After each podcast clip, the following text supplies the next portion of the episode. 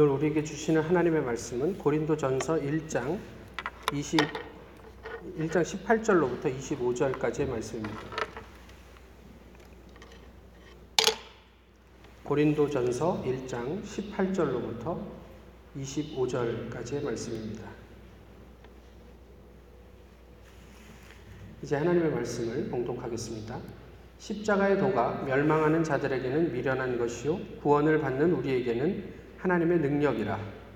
기록된 바 내가 지혜 있는 자들의 지혜를 멸하고 총명한 자들의 총명을 폐하리라 하였으니 지혜 있는 자가 어디 있느냐 선비가 어디 있느냐 이 세대에 변론가가 어디 있느냐 하나님께서 이 세상의 지혜를 미련하게 하신 것이 아니냐 하나님의 지혜에 있어서는 이 세상이 자기 지혜로 하나님을 알지 못하므로 하나님께서 전도에 미련한 것으로 믿는 자들을 구원하시기를 기뻐하셨도다. 유대인은 표적을 구하고 헬라인은 지혜를 찾으나 우리는 십자가에 못 박힌 그리스도를 전하니 유대인에게는 거리끼는 것이요 이방인에게는 미련한 것이로되 오직 부르심을 받은 자들에게는 유대인이나 헬라인이나 그리스도는 하나님의 능력이요 하나님의 지혜니라 하나님의 어리석음이 사람보다 지혜롭고 하나님의 약하심이 사람보다 강하니라 아멘. 제가 최근에 신유 그러니까 병 고침 연사를 받은 것 같습니다. 뭐 아무도 안 믿으시는 것 같은. 예, 요즘 제가 가끔 실없는 소리도 하고 어, 말장난도 좀 하고 그러니까 오늘은 또 뭔 얘기를 하려고 저러나 뭐 이런 생각을 하시는 것 같은데 뭐 여러분이 믿지 않으시니까 뭐 이렇게 한번 가정을 해보시죠. 신상원 목사가 병 고치는 은사를 받았다. 그러면 어떤 생각이 제일 먼저 떠오르십니까? 어, 뭐 여러 가지 생각이 있을 수 있죠. 그렇지만 어, 혹시 몸 이곳저곳이 불편하시다면 아, 제한테 가서 기도 한번 받아봐야겠다. 뭐 이런 생각도 하지 않을까 싶습니다. 근데 은사는요, 하나님에 대한 이야기입니다. 그렇지 않습니까? 하나님께서 우리에게 주신 은혜들이니까 하나님에 대한 이야기인데 그런데 한번 보시면 하나님 이야기를 하는데 많은 경우에는 그 하나님이 좀 뒤로 밀리고 나의 욕구, 내 유익, 내지는 내 기대 이런 것들이 쓱 그 자리를 대신해서 치고 올라오는 것을 보게 됩니다. 한국에서 하는 많은 집회들 있잖아요. 은사 집회들. 어, 그런 데 가보시면 거기에 예수 그리스도가 드러납니까? 하나님이 드러납니까? 아니면 그 집회를 주관하는 소위 말해 은사가 있다는 분이 드러납니까? 거기에 예수 그리스도를 만나기 위해서 사람들이 주로 옵니까? 아니면 내 병을 고치기 위해서 옵니까? 분명히 하나님의 이야기이고 하나님과 관련된 능력인데, 근데 하나님은 자꾸 뒤로 밀려나는 것 같고, 사람이 드러나는 것 같고, 또 뭐 그런 어, 우리의 기대나 욕구가 더 중요해지는 것 같은 생각을 지울 수 없을 때가 많이 있습니다. 근데 다시 한번 좀 생각을 해보죠. 정말 제가 그런 은사를 받았다? So what? 그래서 어쩌자고요? 요한복음 11장에 나사로가 죽었다가 살아난 장면이 묘사되어 있지 않습니까? 사람들이 이야기합니다. 무덤 문을 열지 마라. 이미 죽은 지 3일이나 돼서 냄새가 난다. 부패하고 있다. 근데 예수님께서는 굳이 그 무덤을 여셨고 어, 나사로를 살려내셨어요. So what? 그래서 나사로가 영원히 죽지 않고 영생 불사했다더라. 아니 그 정도는 아니더라도 나사로가 다시 죽을 때까지 어, 그 흔한 감기 한 번 걸리지 않고 어, 건강하게 살다가 하나님의 부름을 받았대더라. 이런 이야기가 성경에는 없잖아요. 어차피 다시 죽게 될 텐데 그러니까 살려내서 so what? 그 다음에 우리가 기대하는 게 무엇입니까? 에녹도 죽지 않고 하나님의 부름을 받고 승천했습니다. 엘리야도 그렇게 죽지 않고 하늘로 올라갔습니다. 그래서요. JMS를 아십니까? 한국의 대표적인 이단이죠. JMS의 교주 정명석 씨가 아, 중국에서 예전에 오래전에 잡혀서 10년 어, 이상의 실형을 살고 최근에 만기 출소했습니다. 그냥 인간적으로만 놓고 보면 이 정명석 씨는 대단한 사람입니다. 가진 게 뭐가 있어요? 무슨 능력이 있어요? 그런데 젊은 여대생들에게 말 한마디로 엄청난 추종자들을 만들어낸 아주 훌륭한 사람이에요. 십자가는 하나님의 능력입니다. 저희는 아멘. 그런데 당시에 이방이나 유대인들에게는 허튼 소리입니다. 미련한 소리입니다. 아시는 것처럼 당시엔 십자가가 혐오의 대상 아닙니까? 철저한 힘 없음, 무력함의 표시입니다. 십자가는 더 이상 이 사람이 이렇게 개선의 여지가 없는 거예요. 이제 마지막 그냥 그 선언인 거예요. 너는 죽을 사람이다. 그 위에서 어떻게 다시 살아난다거나 그런 기대를 할 수 있는 그런 어떤 여지가 전혀 없는 곳이죠. 그런데 그 무력함의 상징인 십자가가 어떻게 사람을 구원하고 세상을 구속할 수 있어? 라는 게 당시 사람들의 이해라는 거죠. 한마디로 허튼 소리입니다. 그런데요, 하나님 입장에서 좀 생각을 해보면, 아, 얘네들이 신의 한 수를 이해를 못하네. 그러니까 저희가 이, 예, 이야기하는 것처럼 십자가는 하나님의 어, 묘수입니다. 하나님의 정의와 공의와 하나님의 사랑이 만나는 자리이죠. 그런데 어쨌든 사람들이 이해를 못합니다. 그래서 그래서 세상의 지혜와 총명 그러니까 저희가 에베소서 할 때도 이야기했던 것처럼 the way of this world 이거를 무의미하게 하나님이 만들어 버릴 수밖에 없었다라고 오늘 본문은 이야기를 해요. 그리고는 허튼 수작처럼 보이는 일들로 구원의 방편을 삼으셨습니다. 그게 전도에 미련한 것으로. 미련하다는 게 허, 허튼 뭐, 뭐 이런 이야기거든요. 전도의 허튼 어, 방법으로 우리를 구원하시기를 기뻐하셨다. 흡족해 하셨다.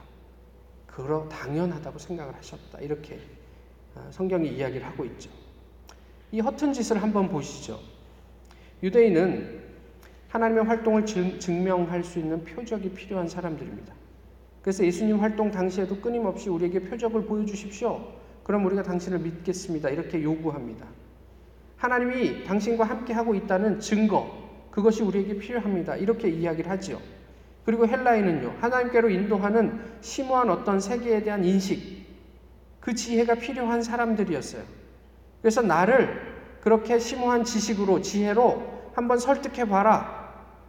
그것을 보여주면 내가 믿어보겠다. 이런 이야기를 한 거죠. 그런데 기적을 한번 보시죠. 기적을 보면 어, 믿습니까, 사람들이?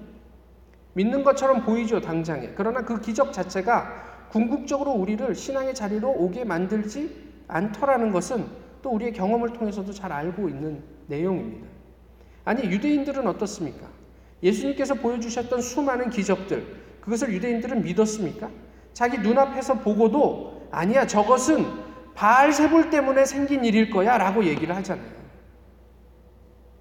하나님의 능력이 아니고 저것은 귀신의 대장인 바알세불이 예수를 사로잡아서 우리 눈에 보이는 저런 기적을 유발했을 거야 라고 말을 하잖아요. 보여줘도 믿지 않는 유대인들의 모습을 저희가 보게 됩니다. 우리는 어떻습니까? 아까 말씀드렸던 것처럼 우리도 그 기적을 사모하지만 그 기적 앞에서 하나님 생각보다는 하나님이 왜 이걸 주셨을까? 왜 우리 공동체에 이것이 드러나게 하셨을까? 보다는 그것이 나에게 무슨 유익을 갖다 줄까? 방언을 왜 구하죠? 방언의 기본적인 얘기는 그 사람의 신앙을 위한 것입니다. 그런데 고린도 교회를 보면 그것 때문에 교회가 깨져나가잖아요.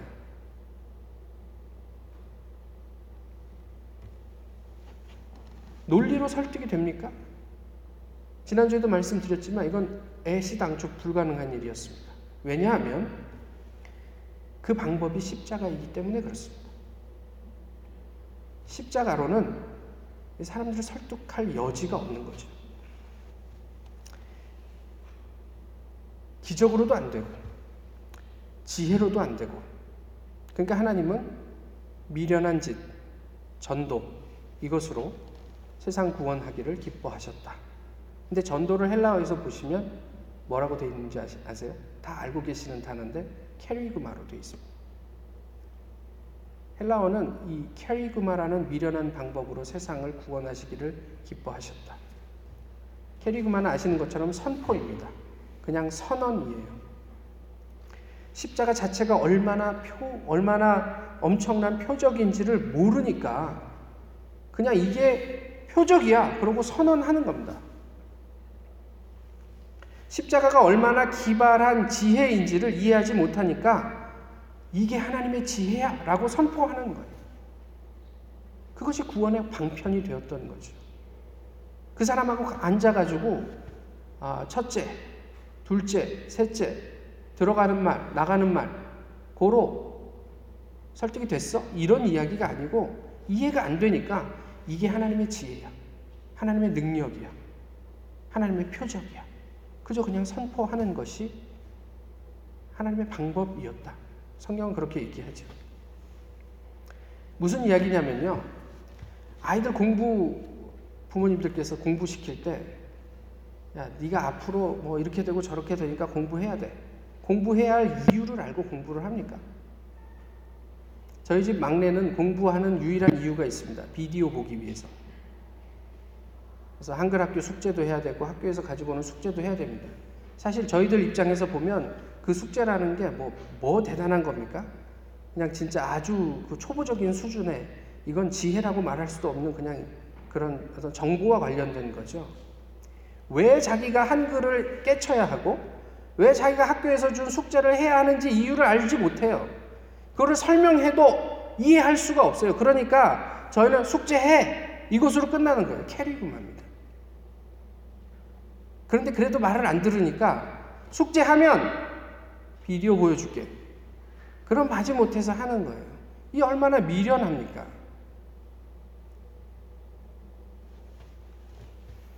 (24절에) 부름 받은 부르심을 받은 자들이라는 말이 나오죠. 이 부름 받았다라는 것은 초대받았다, 선택되었다라는 이야기입니다. 그럼 누가 초대받고 누가 선택되었다라는 이야기일까요? 다름 아닌 이 캐리그마를 들은 사람들입니다. 그 기억하실는지 모르지만 그 좀 오래된 영화입니다. 영화의 한 대사인데요.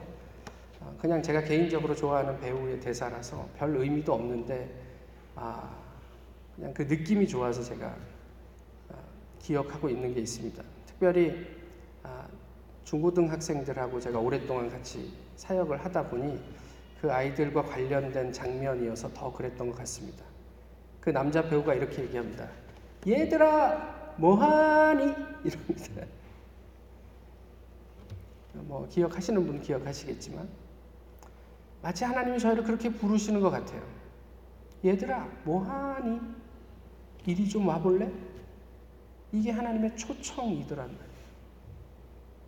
우리가 뭔가를 이해해서가 아니에요. 이해해서가 아니고 그냥 하나님께서 우리가 안 되니까 그렇게 불러주시는 거예요. 그런데 오늘 말씀은 뭐냐면 이 초대에 응하면 우리가 다 이해는 못해도 하나님의 능력이라는 사실을 경험하게 될 것이다. 이런 얘기예요.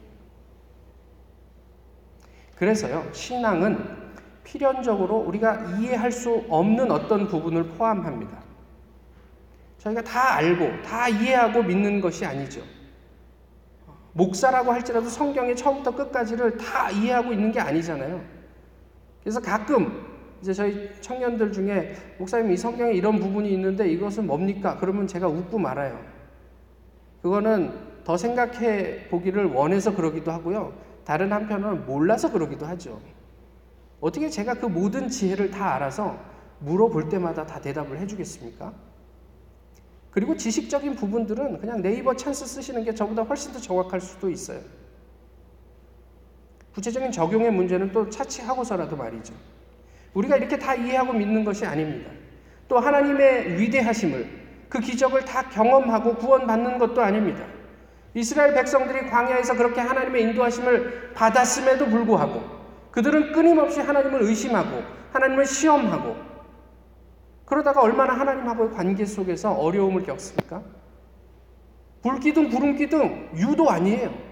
고기를 먹이시고 물을 내시고 어? 바다를 가르시고 이것이 도대체 유대인들에게 장기적으로 어떤 의미가 되었습니까? 그 40년 동안 그럼에도 불구하고 끊임없이 하나님에게 이것이 필요하다 저것이 필요하다 내 눈에 보이는 기적을 보여달라 그것이 조금만이라도 늦어지면 차라리 애굽에 있었던 게 훨씬 좋았었겠다 이게 우리의 모습이죠. 저희는 다 알고 있으니까 우리는 현대를 살아가면서 신앙생활 하면서 안 그럴 것 같지만 우리 내면에 원함이 충족되지 않을 때 저희는 언제든 하나님을 원망할 준비가 되어 있는 듯 합니다.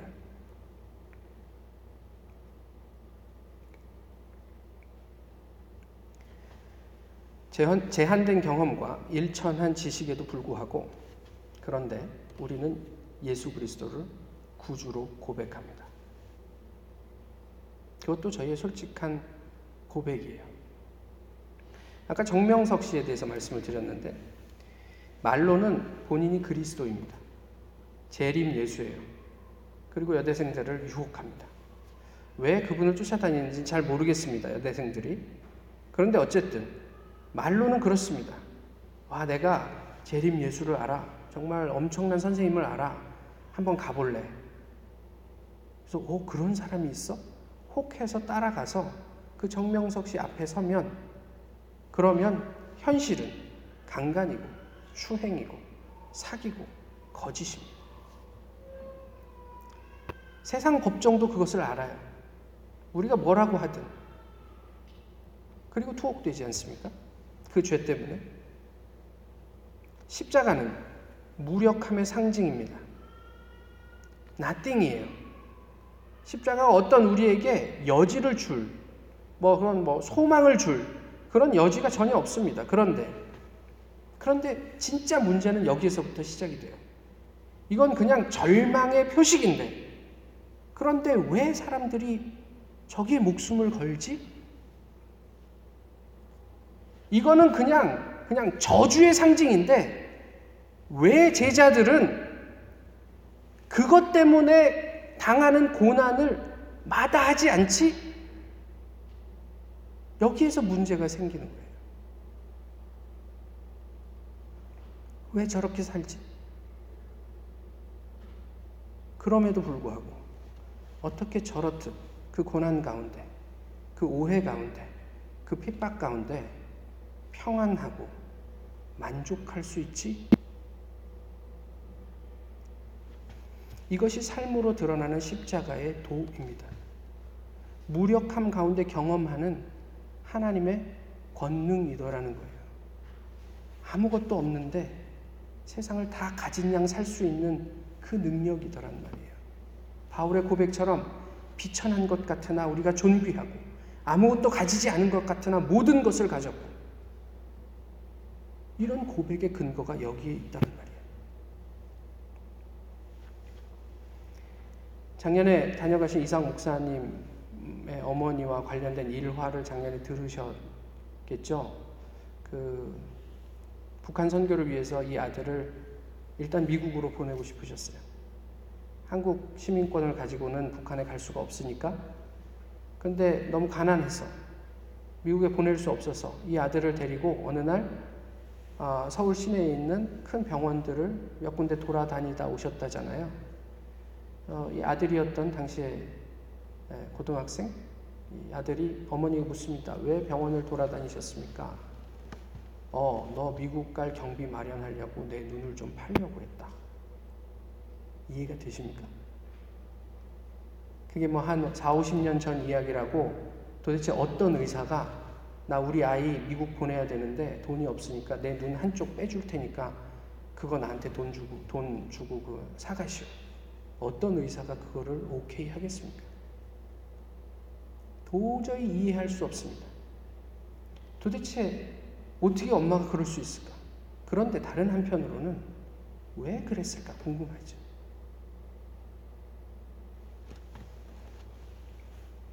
예수님을 만난 사람들로부터 우리가 경험하는 것이 그것입니다. 이해할 수가 없어요. 왜 저런 비천하게 보이는 사람을 쫓아다니는지 이해할 수가 없어요. 왜 그런 사람에게 목숨을 거는지 이해할 수가 없어요. 그래서 묻습니다. 왜 그럴까? 요한복음 4장은 예수님께서 사마리아 수가성에서 한 여인을 만나는 내용으로 아주 긴 스토리가 묘사되어 있습니다. 근데 마지막 부분에 이 여인이 예수를 만나고 와서 내가 한 선생을 만났는데 선지자 같다. 그 사람이 내가 이 이전에 경험했던 모든 과거를 다 꿰뚫고 있다. 너희 한번 가서 그 사람을 만나봐라. 그래서 동네 사람들이 다 예수를 만나러 옵니다. 그리고 예수를 만난 다음에 예수님의 말씀을 듣고 그들이 고백하는 말이 4장 42절에 기록되어 있는데 이제 우리가 믿는 것은 그 여인 너의 말로 인함이 아니니 이는 우리가 친히 예수님의 말을 듣고 그가 참으로 세상의 구주신 줄 알미라 하였더라. 소문에 저 사람이 그리스도야. 그런데 가봤더니 성폭행이 있고 사기가 있었어요. 그게 JMS예요. 근데 예수 그리스도의 소문을 자기들이 내놨던 한 여인으로부터 듣습니다. 선지자다. 그래서 가서 들어봤더니 와 정말 이분이 세상을 구원할 구주시구나 라고 경험하더라는 거예요. 제자들은 어떻습니까? 예수님께서 깊은 곳으로 가서 그물을 내리라라고 말씀하셨을 때 선생님 우리가 밤이 새도록 그물질을 하여서 얻은 것이 하나도 없는데 그러나 그 말씀에 의지하여 내가 그물을 한번 내려보겠습니다. 예수님의 실존 앞에서 그 말씀대로 살아갔을 때 이해되지 않지만 그물이 찢어질 만큼의 어떤 하나님의 능력이 경험되더라는 말이에요. 요한복음 10장은 또 이런 얘기를 하고 있습니다. 많은 사람이 왔다가 말하되 세례 요한은 아무 표적도 행하지 아니하였으나 요한이 이 사람을 가리켜 말한 것은 다 참이라 하더라. 어떤 증거도 보여주지 않았습니다. 세례 요한이. 예수 그리스도에 대해서 저분은 하나님의 아들이다라는 캐리그만만 있었어요.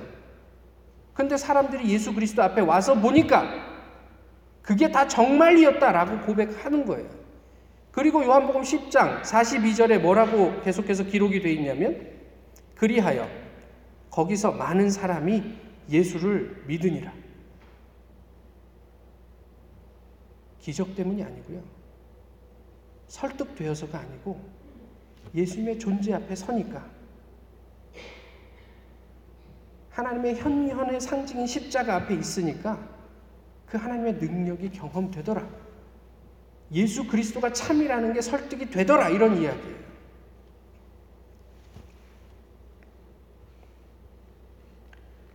소문도 소문이지만 실제로 만나보고서야 그 소문의 진위를 저희가 보게 됩니다. 그래서 예수님을 만났던 사람들은 다 예수를 믿었습니다. 사람에게서 찾을 수 없어서 하나님이 친히 만드신 길. 우리는 그것이 표적인지 지혜인지 알지 못하지만 하나님께서 내신 묘수, 표적과 지혜의 길. 그것이 오늘 본문이 이야기하는 십자가의 도입니다. 우리 눈엔 거칠게 보이고 멍청해 보이고 미련해 보이고 허튼 소리처럼 들리고 그 다음에 내게 걸림돌이 되는 것처럼 꺼려지지만 그 십자가 아래에서 예수님을 만나십시오. 거기에 하나님의 능력이 있습니다. 유능한 사역자에게, 유명한 목사에게 하나님의 능력이 있는 게 아닙니다. 십자가 아래 예수 그리스도에게 하나님의 능력이 있습니다. 예수님 자신이 허튼 소리를 불식시키는 하나님의 능력 그 자체입니다. 그 예수님을 만나십시오. 예수님을 만난 우리의 삶, 그것이 가장 위대한 전도요, 구원의 길이 됩니다. 다른 데서 그 구원의 길을 찾지 마시고, 하나님의 그 선포 가운데 우리의 마음을 열고, 더불어 함께 그 십자가의 길, 구원의 길, 걸어가시지 않겠습니까? 기도하겠습니다. 귀하신 주님, 오늘 저희 이렇게 주님을 예배하게 하심에 감사를 드립니다. 특별히 사순절을 지나며 어, 주님의 걸어가신 그 길을 어, 묵상하고 있습니다. 주님 저희 모두를 긍휼히 여겨 주옵소서. 지금 당장 저희가 모든 것이 다 이해되지 않는다고 할지라도 하나님 앞에서 정결한 마음으로 어, 주님을 만나기를 소망합니다. 그리고 하나님의 능력을 경험하게 하옵소서. 예수 그리스도의 이름으로 기도하옵나이다.